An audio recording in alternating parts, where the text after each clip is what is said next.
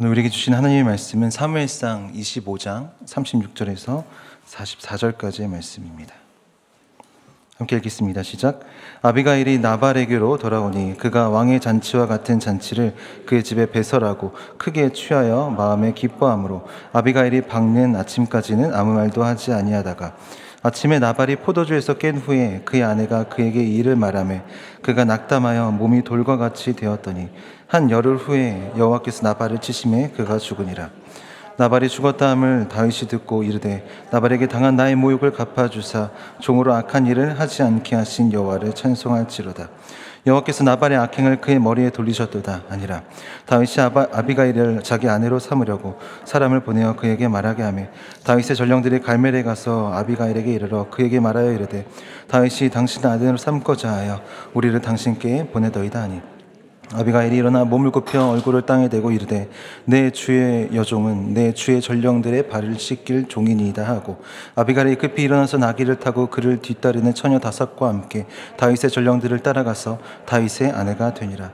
다윗이 또 이스라엘의 아이 노암을 아내로 맞이했더니 그들 두 사람이 그의 아내가 되니라. 사울이 그의 딸 다윗의 아내 미가를 갈림에 사는 라이스의 아들 발디엘에게 주었더라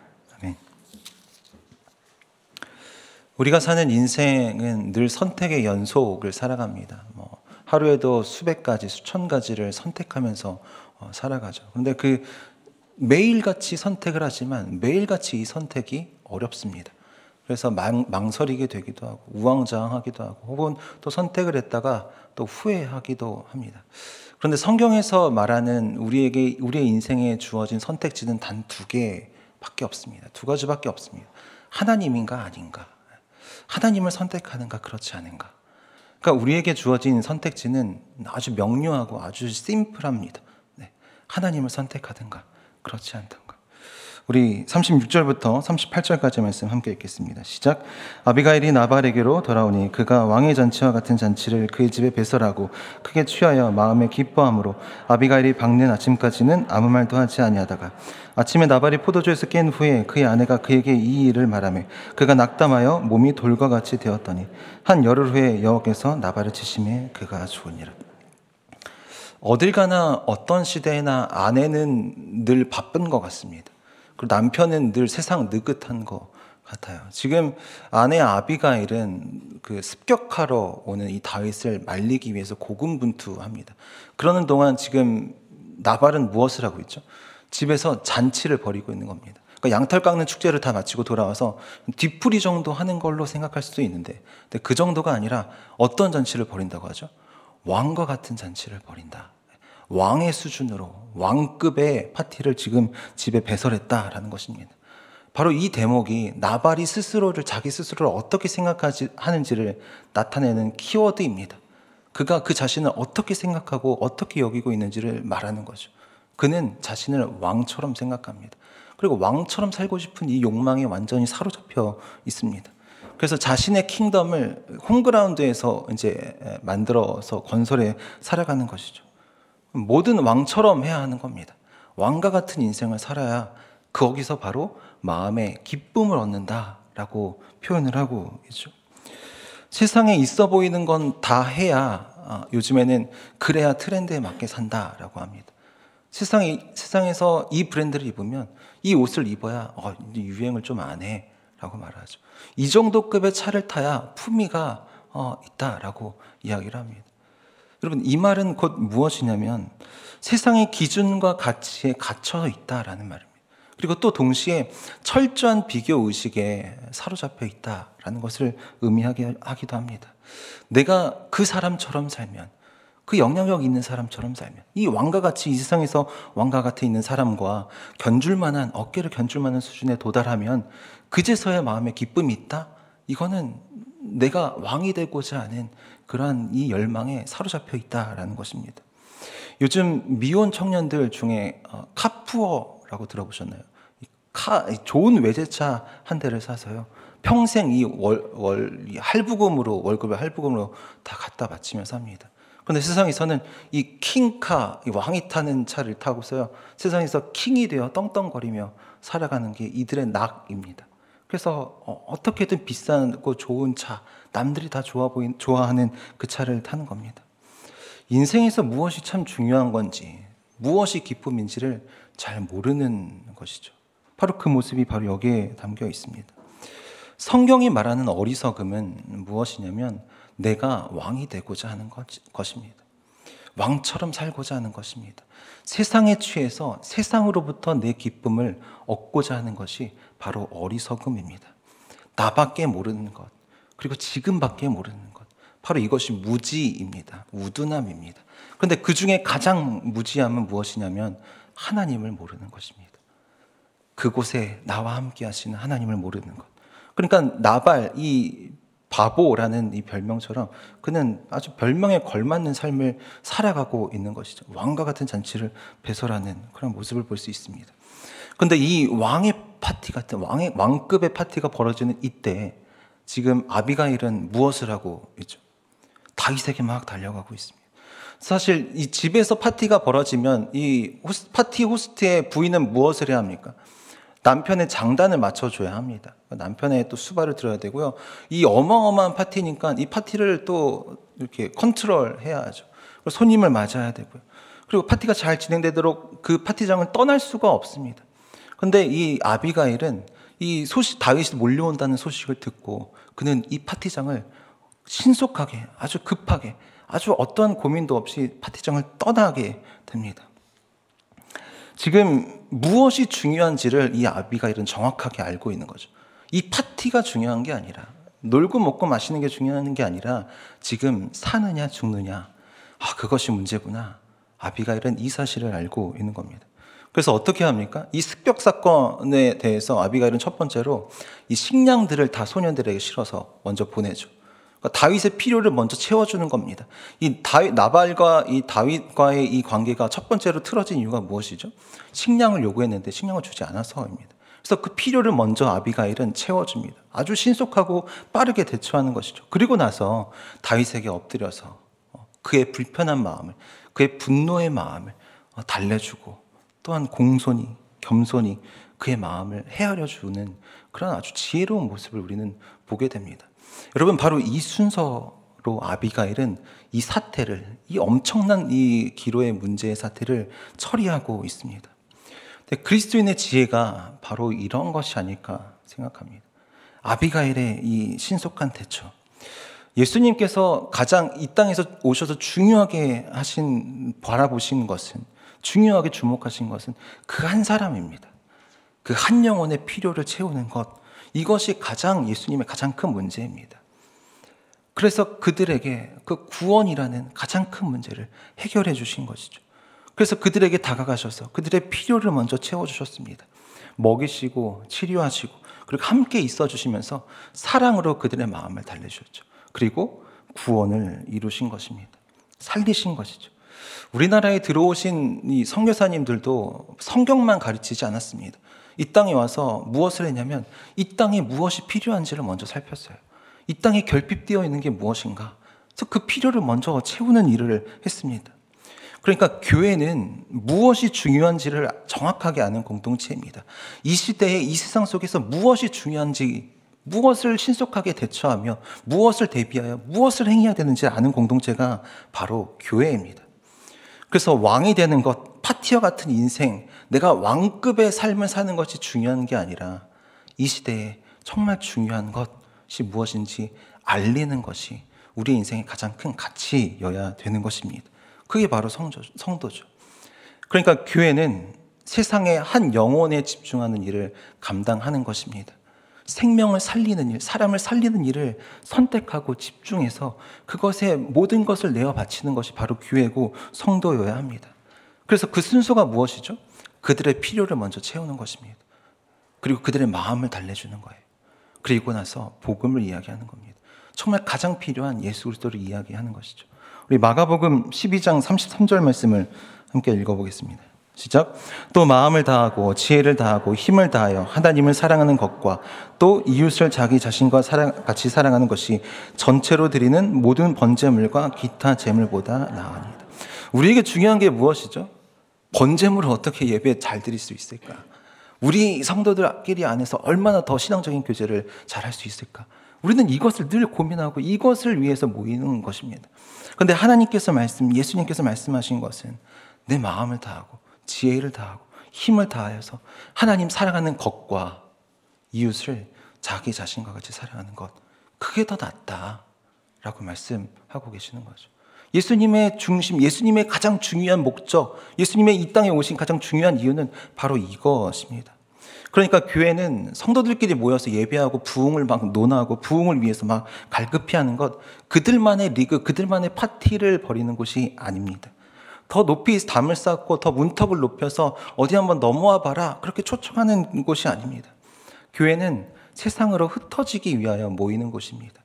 하나님을 사랑하는 걸 제대로 확인하고 그 사랑을 더욱 깊이 가지고 세상으로 흩어지기 위하여 우리는 이 교회에 모이고 또 교회가 되어 흩어지게 되는 것입니다. 그래서 그곳에서 무엇을 하죠? 사랑으로 이 사람들의 필요를 채워주는 겁니다. 필요를 채우고 나서 무엇을 하죠? 그, 이 땅에서, 인생에서 가장 중요한 분이 누구신지 우리의 삶으로 알려주는 것. 그들의 마음을 달래며 부둥켜 안고 함께 울고 웃는 공동체, 그런 한 사람이 되는 것. 그것이 바로 성도의 본분입니다. 지금 이 왕급의 파티에서 가장 어, 사실은 이 왕의 파티의 음식이 필요한 사람이 누구죠? 이제 나발은 그만 먹어도 됩니다. 이제, 이제 그만 이제 먹어야 합니다. 지금 이 음식이 필요한 사람은 다윗입니다. 다윗이 먹여야 될 그 사람들입니다. 다윗이 책임지고 있는 사람들이 아둘람에 있는 자들 그들이 그 마음에 상한 그들 그들의 마음을 달래야 되는 것입니다. 교회가 바로 그 역할을 해야 되죠. 그러니까 편한 사람들끼리 교회 용어가 익숙한 사람들끼리 모여서 신우회를 하고 뭐 어떤 뭐 모임을 하고 사실 이러한 모임보다 하나님을 알지 못하는 그 한 사람에게 다가가는 것 바로 이것이 참 그리스도인의 지혜라 여겨집니다. 그래서 교회가 모이면 아 그들에게 무엇을 먹일까, 무엇을 입힐까, 무엇을 마시게 할까 그것을 머리를 맞대고 함께 고민하고 함께 손을 모아야 되는 공동체. 그것이 바로 복음을 든 사람의 아, 손에 들려야 되는 것입니다. 저와 여러분이 바로 이 교회가 되기를 소망합니다. 바로 이 제자가 되기를 소망합니다. 예수님이 우리를 사랑하신 것처럼 서로 사랑하는 공동체. 바로 그 제자가 되어서 정말 이 땅에서 한번 이런 멋진 공동체를 한번 경험해 보시기를 간절히 축복합니다. 자, 아비가일을 조금 더 살펴보겠습니다. 어, 어떤 분이 이 아비가일의 그녀의 인생 중에 가장 잘한 선택은 이 나발을 해치워 버리고 이 다윗을 선택한 새로운 이제 2막 인생의 2막이라고 표현을 하시더라고요. 근데 이게 진짜 아비가일의 지혜 가장 잘한 선택은 아닙니다. 아비가일은 음, 다윗과 나발 중에 한 남자를 선택한 것이 아닙니다. 사실 아비가일이 남편 이 나발을 그토록 미워하고 빨리 해치워 버리고자 했으면은 다윗이 몰려왔을 때 그때 그냥 가만히 있었으면 됩니다. 예, 그냥 아니면 다윗에게 이렇게 손가락질 해줬으면 됩니다. 네, 저 사람이 나발이다라고 이야기해줬으면 됩니다. 근데 그러지 않았죠. 필사적으로 다윗을 막았습니다. 네. 나발을 선택한 것도 아니고 다윗을 선택한 것도 아닙니다. 그가 그녀가 왜 이렇게 필사적으로 막았습니까? 하나님 앞에서 그 어떠한 분란도 그 어떠한 실수도 일어나지 않게 하려는 것이 그녀의 선택이었습니다. 그러니까 그녀의 선택은 누구의 편을 들거나 좌냐 우냐 어느 한 사람을 선택한 것이 아니라 하나님을 선택한 것입니다. 내 개인의 감정과 내 지금까지 인생의 그러한 상황과 판단과 내 그러한 뭐 이유들이 아니라 결국 하나님만을 선택한 것. 바로, 바로 이것이 아비가일의 지혜, 참 지혜이지 않을까 생각합니다. 결국 하나님의 사랑을 선택했고요. 결국 하나님의 의를 선택한 그녀의 지혜. 이 지혜를 바로 우리가 가져야 될 지혜이기도 합니다. 이 지혜를 가지고 아내 아비가일은 온 힘을 다해서 나발과 다윗 사이에서 하나님을 선택한 이 결정을 지켜냈는데 온 마음과 지혜를 다해서 어, 이 결정을 지켜냈습니다. 그런데 지금 남편은 왕과 같은 그 파티에 술독에 빠져서 잔뜩 취해 있습니다. 남편이 이러고 있으면 어, 어떠, 어떠실, 어떠실 것 같으세요? 매일 아침마다 나는 남편의 구원, 영혼 구원을 위해서 이렇게 기도하고 자녀의 영혼 구원을 위해서 열심히 기도하는데 주일이 되면 남편은 늘 골프 치러 가고 자녀는 늘 방에 틀어박혀서 게임만 하고 있다. 난 딱 예배 드리고 와서 기도하고 딱 왔는데 남편은 집에 없고 자녀들은 방에만 있다. 이 모습을 보면 속이 어떠십니까? 내 영혼 평안해 하십니까? 속이 열불이 날 겁니다. 말 한마디라도 안 뱉으면 아마 답답해서 그못 참을 지경일 것이에요. 그런데 아비가일은 어떻게 하죠? 우리 36절 마지막 부분 한번 볼까요? 아비가일이 밝는 아침까지는 아무 말도 하지 아니하다가 아침에 나발이 포도주에서 깬 후에 그의 아내가 그에게 이 일을 말하매 곧장 내가 이 일을 해서 당신이 지금 죽을 뻔했는데 이렇게 내가 살렸습니다라고 말했습니까? 아니요. 가만히 잠잠히 기다렸습니다. 그 이유를 곰곰이 생각해 보니까 혹시 술에 취한 사람한테 말해 보신 적 있으십니까? 취한 사람한테 아무리 말해도 알아듣지 못합니다.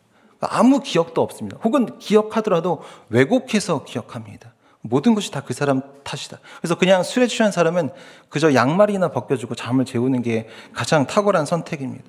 그리고 다음날 알아들을 수 있을 때 그때 이야기를 해줘야죠. 그런데 이 술에 취한 사람뿐만 아니라 자기 이 감정에 취해 있는 사람도 마찬가지입니다. 자기의 감정에 막 취해서 내, 내가 내 감정이 이만큼 차오른 상태에 내가 막 쏟아내면 내 분노, 내 억울함 감출 수가 없습니다. 오히려 그 감정에 깊이 취해서 그 사람한테 마구 쏟아낼 거예요. 그러면 본질을 본질이 흐려지게 되는 것입니다. 그래서 아비가일은 본인도 그리고 이 술에 취한 이 나발도 잘 상호 정확하고 명확하게 이야기할 수 있을 때를 기다리는 것이죠. 그래서 아침이 돼서 아비가일은 차분하게 지난 날, 아, 지난 밤에 있었던 그 일에 대해서 어, 나발에게 다 이야기를 합니다. 그러자 나발이 어떻게 됩니까? 심근경색이 온 건지, 뇌졸중, 뇌출혈이 온 건지 정확히는 잘 모르겠지만 전신이 마비가 됩니다. 몸이 돌과 같이 굳었다라고 표현을 하죠. 여러분 지나친 음주가 이만큼 위험합니다. 네, 술을 마시다가 술에 잡아먹히게 되는 것이죠. 그런데 성경은 무엇이라고 이 사람에 대해서 이 나발의 이 모습에 대해서 무엇이라고 진단하냐면 그가 낙담하여라고 이야기합니다. 여기서 히브리 원어를 보니까 낙담이라는 단어를 보면 어, 마음이 죽다라는 표현을 합니다. 마음이 끝나다. 그러니까 나발은 사실 몸이 죽고 이 소식을 듣고 몸이 죽고 이 전신이 마비되기 전에 이미 전심이 마비가 된 사람입니다. 마음이 죽고 마음이 마비가 된 사람이죠. 이 전심이 마비된 이유가 그 원인이 무엇입니까? 나를 너무나 사랑하기 때문에 그렇습니다. 나에게 잔뜩 취해 깊이 취해 있기 때문에 그렇습니다. 내 영광에 취해 있고 내 자리에 취해 있고 나의 소유에 취해 있고 내 지위에 내 사람에 깊이 취해 있기 때문에 그 마음 마음이 지금 현재 그 상태로 굳어져 있는 겁니다. 그런데 아비가일에게 내가 죽을 수도 있었겠구나 라는 이 충격적인 소식, 이 생명의 위협을 들으니까 엄청난 충격을 받은 거예요. 세상에서 왕같이 모든 것을 다 누리는 사람에게 가장 두려운 것이 무엇입니까? 죽음입니다. 그 현실의 끝, 바로 왕처럼 사는 이 현실의 끝이 가장 두렵습니다. 그래서 지하 벙커를 만들고 화성을 가려고 하는 것 아니겠습니까? 나의 끝을 보는 것이 이 땅에서 왕처럼 사는 사람들의 가장 큰 고통, 가장 큰 두려움입니다. 그래서 마음이 굳어져 가는 거예요. 내 마음을 굳히지 않으면 이 세상에서 살아남을 수 없기 때문에 자꾸만 더 마음을 굳은 마음으로 유지하는 겁니다. 피 한 방울 안 나올 정도로 굳은 마음이어야 이 세상에서 살아남을 수 있는 것이기 때문에 그렇습니다. 근데 이 마음이 죽었다, 마음이 굳었다라는 것은 무엇입니까? 하나님이 계시지 않는다라는 사실입니다. 점점 내 마음이 내 마음이 굳어져 가는 것. 아무리 하나님의 사랑을 보아도 아무리 말씀을 들어도 내 마음이 그렇게 반응하지 않는 것. 그것은 성령님이 계시지 않는다라는 사실입니다. 나발은 오래전부터 이 전신마비를 알아온 사람이었습니다. 그래서 세상에 더 강한 자극, 더 강한 쾌락을 요구를 하고 찾고 있는 것이죠. 그래서 그, 그 큰 자극으로, 더욱더 강렬한 자극으로 내 심장을 막 뛰게 하고 싶어 했던 것입니다. 그러나 그 끝은 어떻습니까? 우리 38절을 다시 한번 읽겠습니다. 시작. 한 열흘 후에 여호께서 나발을 치심에 그가 죽으니라. 나발은 살아생전에 하나님이 없는 삶을 살았습니다. 그러나 인생의 그 끝에 그의 결국 그의 생명은 누가 쥐고 있는지를 우리는 정확하게 볼 수 있죠. 이 세상의 왕은 진짜 누구셨는지를 우리는 정확하게 여호와께서 지셨다. 라는 것을 알 수 있습니다. 우리의 마음은 어떻습니까? 부드러운 마음입니까? 굳은 마음입니까? 우리의 이 죽은 마음을 살리는 길은 과연 무엇일까요? 우리 에스겔서 36장 26절에서 27절 말씀 함께 읽겠습니다. 시작. 또 새 영을 너희 속에 두고 새 마음을 너희에게 주되 너희 육신에서 굳은 마음을 제거하고 부드러운 마음을 줄 것이며 또 내 영을 너희 속에 두어 너희로 내 윤례를 행하게 하리니 너희가 내 규례를 지켜 행할지니라. 하나님의 영이 우리에게 임하시면 우리의 굳은 마음이 제거될 줄 믿습니다. 성령님이 내 안에 거하시면 부드러운 마음이 될 줄 믿습니다. 그러면 우리의 가치가 완전히 다 바뀌는 겁니다. 우리의 삶의 패턴과 행동 양식이 다 달라지는 겁니다. 하나님의 말씀대로 사는 것이 가장 큰 보물이구나. 내가 그것에 깊이 취해 있어야 되겠구나 하는 것을 깨닫게 되는 것이죠. 그러면 더 이상 죽음이 두렵지 않습니다. 현실이 끝나는 것이 더 이상 두려움이 아닙니다. 오히려 이 죽음 너머에 그 천국, 하늘나라, 그 부활을 소망함으로 살아갈 수 있는 자가 되는 것이죠. 우리 39절, 40절 말씀 읽겠습니다. 시작. 나발이 죽었다 함을 다윗이 듣고 이르되 나발에게 당한 나의 모욕을 갚아주사 종으로 악한 일을 하지 않게 하신 여호와를 찬송할지로다. 여호와께서 나발의 악행을 그의 머리에 돌리셨도다 하니라. 다윗이 아비가일을 자기 아내로 삼으려고 사람을 보내어 그에게 말하게 하며 다윗의 전령들이 갈멜에 가서 아비가일에게 이르러 그에게 말하여 이르되 다윗이 당신을 아내로 삼고자 하여 우리를 당신께 보내더이다 하니. 나발이 죽었다는 이 소식을 듣고 다윗은 이때 정확하게 알았을 거예요. 아, 내 인생의 왕은 하나님이시구나. 내 인생은 하나님이 책임지시구나. 라는 걸 이 사실을 알았을 겁니다. 바로 이 역사를 누가 보게 했습니까? 아비가일이 보게 했습니다. 그래서 다윗은 이 아비가일의 지혜를 보고 어, 그에게 청혼을 합니다. 나와 결혼해 주세요. 나의 아내가 되어 주세요. 그리고 이 전령들을 보내서 나비 아비가일에게 이 자신의 프로포즈를 전하게 되죠. 우리 41절, 42절 말씀 읽겠습니다. 시작. 아비가일이 일어나 몸을 굽혀 얼굴을 땅에 대고 이르되 내 주의 여종은 내 주의 전령들의 발 씻길 종이니다 하고 아비가일이 급히 일어나서 나귀를 타고 그를 뒤따르는 처녀 다섯과 함께 다윗의 전령들을 따라가서 다윗의 아내가 다윗의 청혼을 프로포즈를 받아들입니다. 그런데 어떻게 받아들이냐면 42절에 급히 아비가일이 급히 일어나서라고 합니다. 마치 기다렸다 기다렸다는 듯이 이 프로포즈를 이렇게 다들 경험해 보셨죠? 이렇게 결혼 프로포즈를 이렇게 다들 기다렸다는 듯이 받으시잖아요. 이 아비가일도 그랬습니다. 곧 왕비가 되는 것이죠. 전 남편이 금방 좀 전에 죽었는데 이제 이렇게 뭐 청혼을 받아서 바로 급히 일어나서 막 다섯 처녀 데리고 이제 간 겁니다. 음. 세상에서 보면 비윤리적이고 파렴치한 결정처럼 보입니다. 그런데 사실 다윗의 아내가 되는 것, 이것은 또 다른 측면의 지독하고 힘든 결혼 생활이 될 수 있습니다. 예, 왕이, 왕의 왕비가 되는 것, 이 무게를 감히 누가 감당할 수 있을까요? 네, 아비가일은 이것을 선택한 것입니다. 이 선택은 단순히 남편을 갈아치우는 선택이 아니라 아, 하나님의 왕을, 하나님께서 세우신 왕을 돕는 동역자로서의 선택을 그 결단을 이 아비가일은 보여주고 있는 것입니다. 그러니까, 그러니까 모든 선택은 모든 결정은 하나님 안에서 이루고 있는 걸 우리는 아비가일을 통해서 볼 수 있습니다. 인간의 이 세상의 단면 어떤 한 페이지 어떤 순간의 이익이 아니라 하나님의 뜻 안에서 결정하는 모습 바로 이 지혜가 어, 우리의 지혜가 되어야 합니다. 중대한 일이든 아주 작고 사소한 일이든 모든 것 위에 하나님께서 그려놓으신 그 계획 안에서 순종하고 선택하고 결단하는 것 바로 이것이 우리 하루에 이 수백 번, 수천 번의 선택의 그 기준, 명확한 선택지가 되는 것입니다.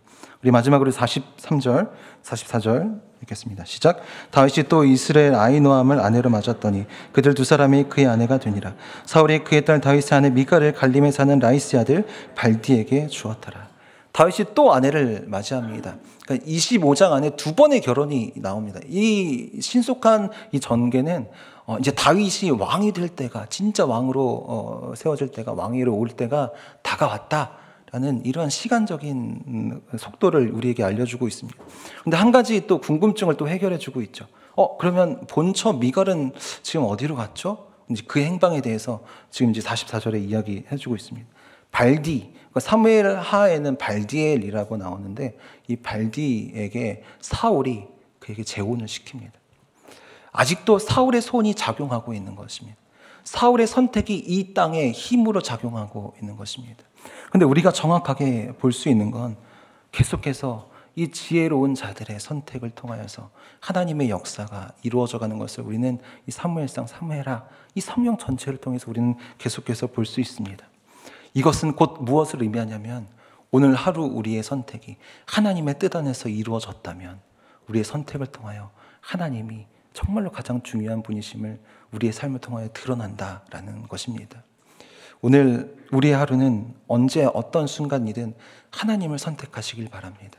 하나님의 뜻과 계획 안에서 그분의 사랑 안에서 그분의 인내 안에서 그, 그분의 온유함 안에서 모든 일과 모든 말과 모든 생각의 선택의 그 결국 바로 하나님 바로 그 선택을 하는 우리 모두가 되기를 소망합니다. 함께 기도하겠습니다. 하나님, 우리는 수많은 선택지에 놓인 것처럼 살아갑니다. 이것을 선택하면 이것이 부족하진 않을까? 이것을 선택하면 이것을 놓치진 않을까? 늘 이 결핍과 부족과 어떤 기쁨을 잃어버릴까 하는 두려움 가운데 살아갑니다. 그러나 하나님, 우리가 선택할 분 오직 하나님밖에 없음을 다시 한 번 더 고백합니다. 우리가 온전히 신뢰하고 걸어가야 될 분, 내 안에서 일하고 역사하시는 성령님을 선택하고 우리가 결정해야 될 것, 하나님 이것을 다시 한 번 더 우리가 다짐하며 결단합니다. 오늘 하루 살아갈 때, 하나님 우리의 평생을 살아갈 때, 하나님 우리가 하나님이 아닌 것에 눈길도 주지 않고, 하나님이 아닌 것에 우리가 마음을 빼앗기지 않고, 온전히 하나님만을 선택하며 하나님의 일하심과 하나님의 계획하심 안에서 우리가 열심을 다하여 삶을 살아낼 수 있도록 인도하여 주옵소서. 그 그리스도의 지혜가 우리 모두에게 있기를 소망합니다. 그 그리스도의 지혜를 가지고 하나님 세상에 정말로 가장 중요한 분이신 가장 필요한 분이신 예수 그리스도를 전하며 살아갈 수 있는 하나님 복음의 사람으로 정말로 가장 잘한 선택 내가 예수를 선택하였다. 하나님 그러나 그 먼저 우리를 선택하신 하나님과 함께 동행하는 아름다운 삶을 살게 하여 주옵소서.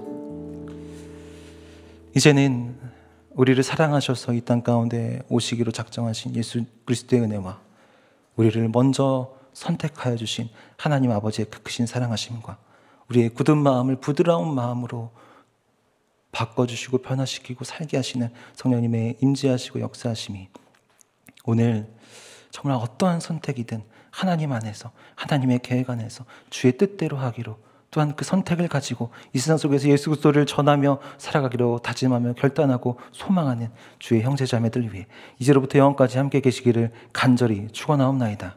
아멘.